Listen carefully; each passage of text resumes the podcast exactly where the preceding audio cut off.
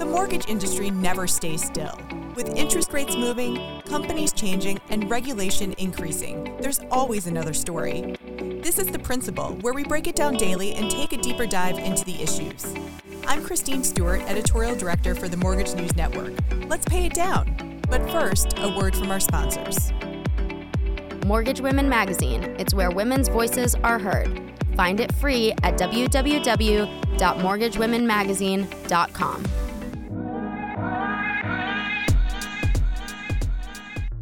You might feel like your workplace has done a lot to improve its diversity, but that doesn't automatically make it inclusive.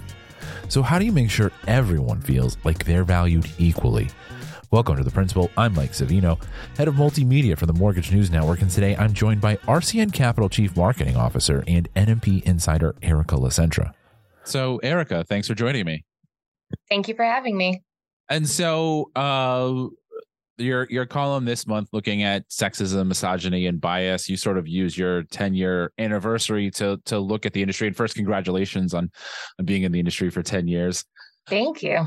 But um, I guess just you know, starting there, um, now that you have a, a decade of of reflection, uh, and you've certainly found your your voice in this industry.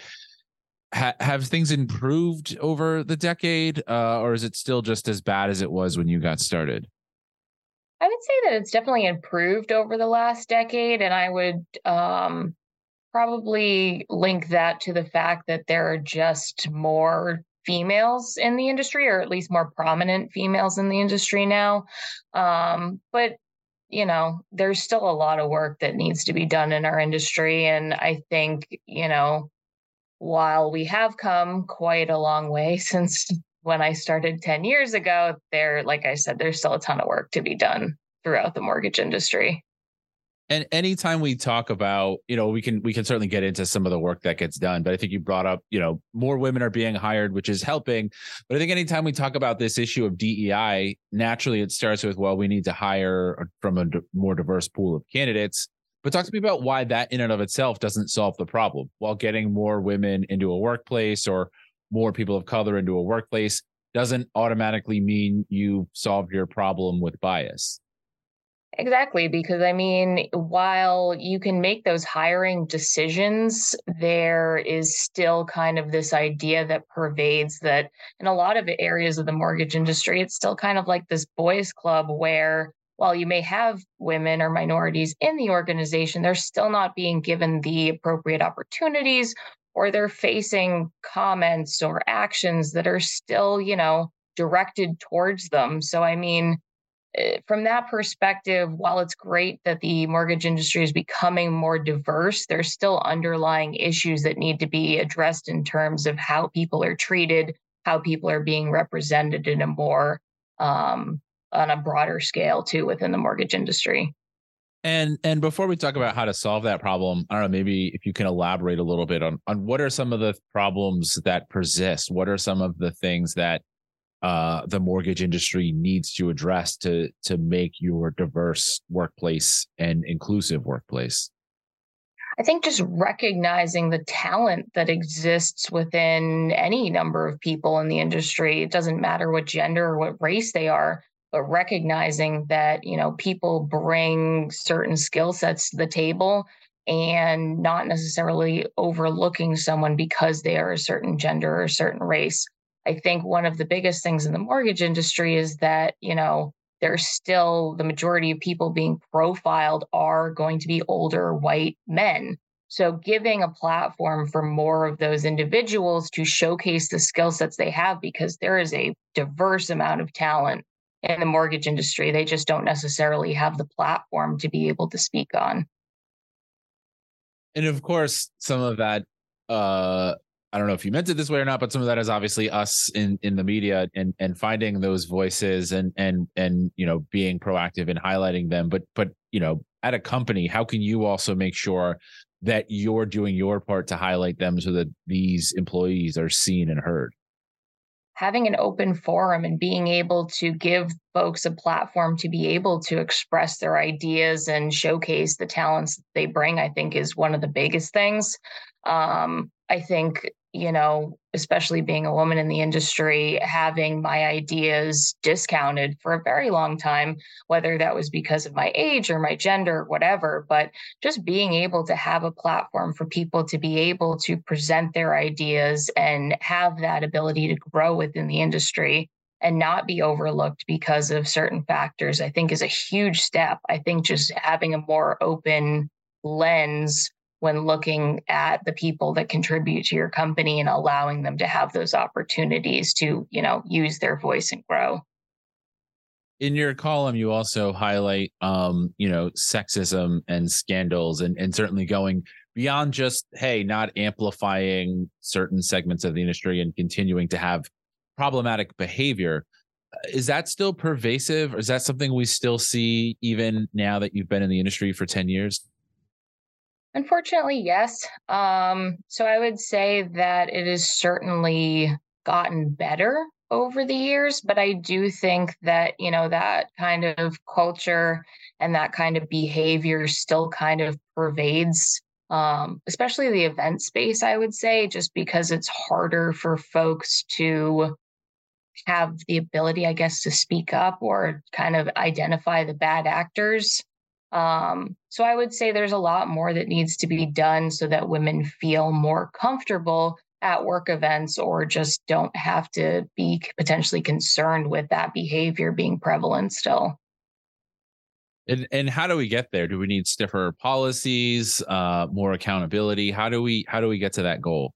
I think greater accountability would be a great way to to be able to handle that. I think, you know, having I guess just even a point of contact at some of these events so that when these incidents do occur, um, the women or whoever feel comfortable being able to go to whether it's the show organizer or their employers or the employer of the offender, like having actual action happen when these events occur or a certain investigative process to be able to feel like something is going to come out of this or there's going to be some sort of repercussions for people that exhibit this type of behavior where what I've seen over the past 10 years is it's kind of like it happens and what the heck are you supposed to do?